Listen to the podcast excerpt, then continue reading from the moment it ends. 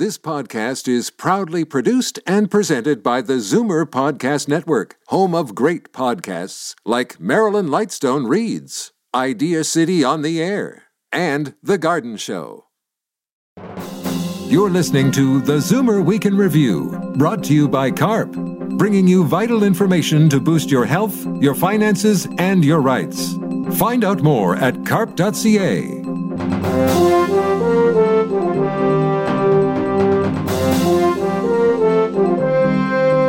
Good afternoon and welcome to the Zoomer Week in Review, all things Zoomer worldwide.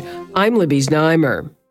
Fallout from last week's massive Rogers outage and how to get older without getting old. But first, here are your Zoomer headlines from around the world. And now it's happening. California is going to make its own insulin. That's Governor Gavin Newsom announcing that California will begin manufacturing its own low cost insulin to make it more affordable amid soaring prices for the life saving medication. A nonprofit drug maker will provide insulin for no more than $30 a vial. More than 8 million Americans with diabetes depend on insulin, but the high cost has led an estimated one in every four to ration or skip doses due to soaring costs. Back in 2019, a self declared caravan of Americans bussed across the Canada US border to buy affordably priced insulin here and raise awareness of the insulin price crisis in the US. More than 100 healthcare professionals are challenging Canada's rejection of access to magic mushrooms to treat mental illness. They've requested a judicial review in federal court for access to psilocybin as part of their efforts to use the restricted drugs in psychotherapy. Health Canada has suggested the professionals create their own clinical trials, but doctors say these are costly and only meant for research, not therapy training. More than 300 bookstores have opened in the U.S. in the past couple of years, a revival that's meeting a demand. The death of bricks and mortar bookstores was widely predicted following the popularity first of online ordering and delivery as well as online editions. And there was a further slump early in the pandemic. Experts say the business that's been traditionally overwhelmingly white has now become more diverse. Nearly 70% of store owners say their sales are higher than in 2019. Calling, texting, or emailing a friend just to say hello might seem like a small gesture, but it can have a powerful effect, according to new research. In some experiments, participants reached out to someone they considered to be a friend. In others, they got in touch with someone they were friendly with but considered a weak tie.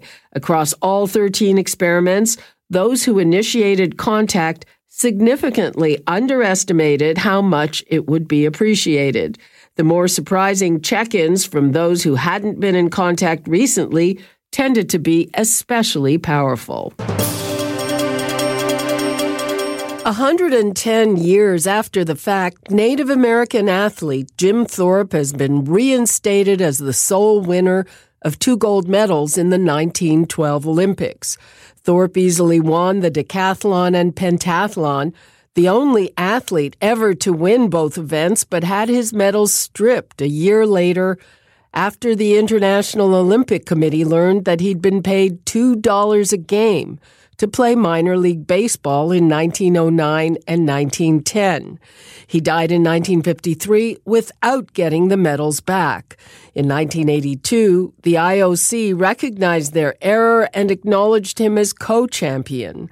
Now, he's finally alone at the top of the podium. I'm Libby Znaimer, and those are your Zoomer headlines from around the world.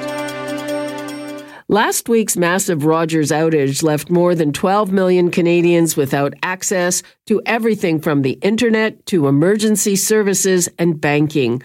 The government is demanding a plan to ensure it won't happen again. Author and pollster Darrell Bricker says the fallout goes beyond communications and points to a wider breakdown of the basics. First, let's deal with what happened since that massive outage last week. The minister, Francois Philippe Champagne, called the CEO on the carpet in a closed door meeting, and a House of Commons committee is investigating. So, is that theater or is it real? Probably a little bit of both. I mean, uh, the uh, realities of the Canadian marketplace are such that uh, there really isn't a lot of competition. So there's only one other option for most uh, for most people. Um, so uh, even if the government decided to get uh, very uh, uh, direct with with Rogers, um, you know, pushing them into a corner isn't necessarily going to lead to any greater options for Canadians. As you know, it is a total pain to change this stuff. Do you think that a lot of people will do that? At the moment, there's probably a, a fair amount of uh, uh, shopping around going on where people are thinking about maybe uh, making a bit of a change. But as you know, time goes on, uh, the, the stickiness of uh, you know the provider that you have, given the difficulty of changing from one to the other, may be a, a deterrent for people who are, are interested in uh, in moving. But you know, this is about a bigger question about rather than just you know who your supplier is. Uh, it's it's more about you know how we get suppliers in the marketplace, and at some point, probably there needs to be a conversation about that. What the the outage did was expose people to the vulnerability that existed in their lives as a result of being in one, uh, being with one supplier and optimizing um, the, uh, um, the the cost of what you were getting. Essentially, what it meant is you're completely dependent on one thing. So I wouldn't be surprised if you started to see some people uh, start thinking about maybe what their backdoor options might be, and maybe they set up something. Maybe uh, somebody in their family gets uh, you know a phone with another provider or whatever, so they're not uh, completely uh, on the hook uh, if if something goes down. Now you've been saying that this is more than a telecom outage. It points to a kind of breakdown of the basics in in our society. Yeah, it really does. I mean, when you start thinking about everything from, uh, you know, air travel through to, uh, uh, you know, healthcare and, you know, um, access to emergency rooms, all these things that we kind of uh, took for granted as, you know, being really easy have all of a sudden started to become less reliable and harder. Uh, and there's all sorts of explanations for it, but a lot of it ladders up into things like, for example, the regulatory market that we find ourselves in with telecoms or what the government has decided to spend public funds on to support. Uh, you know, the exposure that we have to, uh, you know, a couple of significant national air carriers and, and the travails of, of what's happened to them uh, through the results of the pandemic. So there's there's a bunch of things here that are really frustrating for Canadians, and what we're seeing is what it's done is is pushed down their confidence in institutions and just their general mood. People are not feeling good right now, and they're not feeling like things are working. I want to drill down even further. So, at the municipal level, there are also basic things that don't work overflowing garbage cans, washrooms that aren't open, and on and on it goes. Uh, does that give people a sense that, hey, if, if, if they don't care, I don't care? We've got governments in this country that are spending a lot of time talking about social values and you know, uh, you know, big, uh, big agenda items, global agenda items, you know, everything from climate through to, you know, equity of all different types. And, you know, people care about those issues. Really fundamentally, they do. But what they also care about is that the potholes get filled. Exactly. If, if you can't, can't do that basic stuff, if you can't do the things that make a city, a province, a country work, the things that people absolutely believe are the responsibility of governments, you don't really earn the right to have these other conversations. And then there's also the question that the governments, the people who work in the governments, they've been completely protected, full salary throughout the whole thing, while the people who are not getting those basic services they're supposed to deliver have not. And this is another potential vulnerability. So, you know, our public services at all levels of government have been doing nothing but growing over the space of the last uh, uh, you know few decades. And you know the, the, lives that those folks live, you know everything from the pensions that they have, through the work rules that they have, through the uh, you know the situations uh, uh that, uh, that that they live in, are not the same as people who are working in the private sector. They're not exposed to the vagaries of of, of the marketplace, like people who are working in the private sector. And things like, you know, telecom disruptions were probably like a nice snow day for people working in government. Uh, whereas if you're running a restaurant or a convenience store, or, you know, any sort of private sector organization, you were, you were, this, this was a significant disruption for you. And the potential for the, uh, um, you know, uh, people who are not working in the public sector to start making demands in terms of uh, um, not only uh, the, the, service that they expect to, to, come out of the public sector, but also the, the, size, the you know the expense, and all the rest of it. People are going to start asking, "Why are we paying for this?"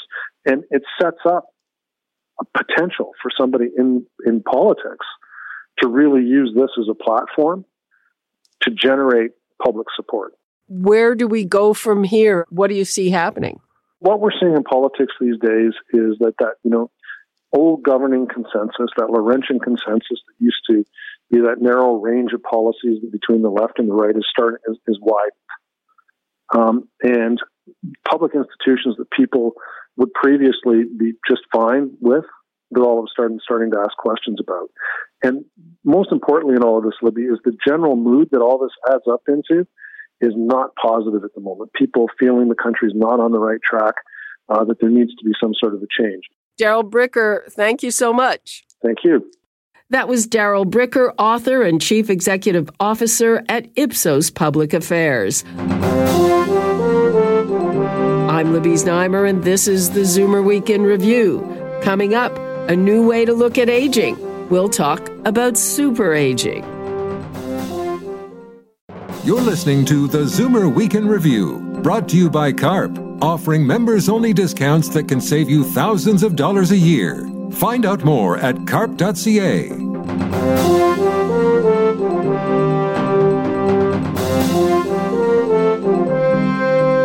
It's a completely new way to view what aging is. Instead of a relatively short, unhealthy period of decline, aging now becomes a positive time of life much longer, and with plenty of scope for personal development, accomplishment, and fulfillment. I talked to author and Zoomer Media VP David Cravit about his book, which details how it's done. So, what is super aging? Well, to start with, let's look at what it's not. It's a reaction against the model of aging that has dominated our life for the past half century, which I call default aging in the book. And default aging is very simple. You go to school, you get a job, you retire, bang, midnight, 65th birthday, you're a retiree. You have 10 to 15 years of life ahead of you, not much time to do anything. It's going to be a period of decline. You're going to be old. The best you can do is be defensive, kind of manage your way, hopefully without a lot of pain and suffering, hopefully to a gentle finish, not that far ahead. And that model still dominates our language. It dominates our imagery. It dominates how we think of aging. Super aging starts with, wait a minute, when I hit 65, I don't just have 10 to 15 years left to go. I might have 20 or 30 years and we're just getting started on, on that. That's soon going to become 40 years. What am I going to do during that time? And it turns out that's a long enough time to not just stay alive. Oh, look at how long I'm living, but to actually make changes and see it as a period of growth and development analogous to all the other phases of our life. So you become a super ager by saying, I've got a lot of time left. I want to do something with that time. I want to accomplish certain things. I intend to keep on being influential. I don't want to stop working. Uh, I've got stuff to do.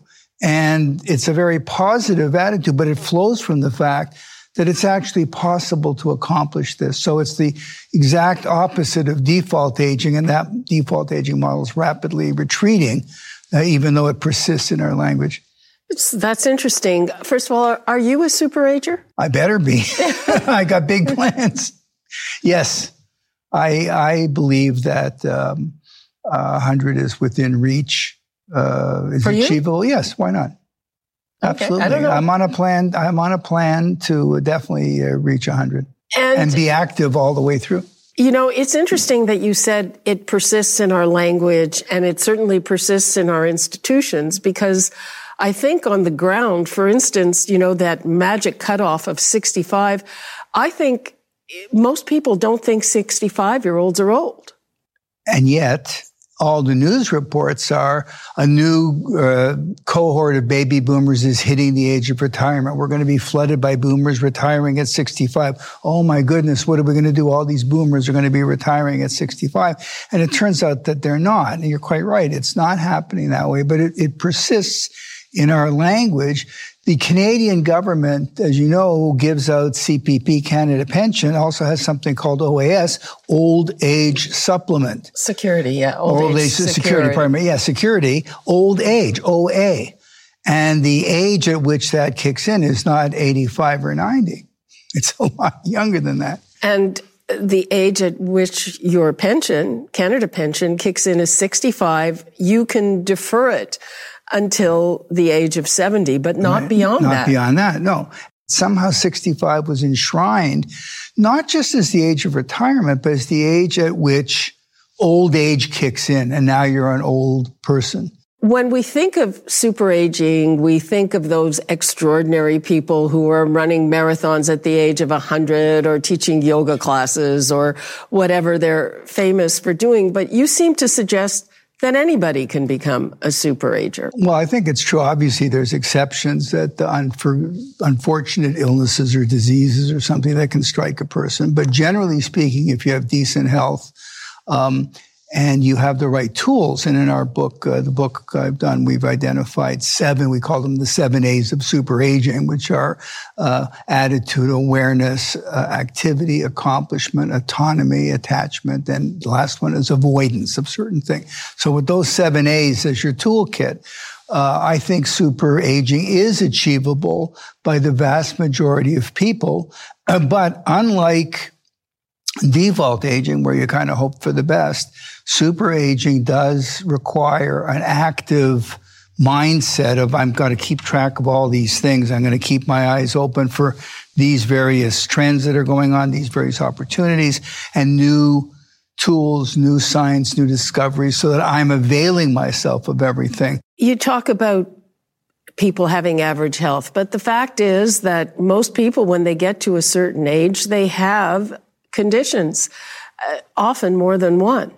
Science is enabling longevity. It's curing more diseases or transforming them into manageable chronic conditions. And it's just getting more and more all the time. So the science is there to enable you to live longer. And the second thing is very important to understand. Who are the people doing the aging? Baby boomers are by far the largest group who are leading the charge. And baby boomers are a very type A generation, a hard driving generation. On the one hand, benefiting from an influx of all these new technologies and medical treatments and other techniques that enable this. And you get the two together, whoop, you got a new generation called super agers. David Cravit, thanks so much. Well, thank you so much for having me, Libby. I really appreciate it. That was David Cravit. His book, Super Aging Getting Older Without Getting Old, will be out in the coming months. And that brings us to the end of this week's edition of the Zoomer Week in Review. I'm Libby Znaimer. Thanks for joining me today. Be sure to come back next week to stay up to date with all things Zoomer worldwide. Zoomer Week in Review is produced by Zeev Huddy, Christine Ross, and Paul Thomas. Technical producer, Justin Eacock. Executive producer, Moses Znaimer. This podcast is proudly produced and presented by the Zoomer Podcast Network, home of great podcasts like Marilyn Lightstone Reads, Idea City on the Air, and The Garden Show.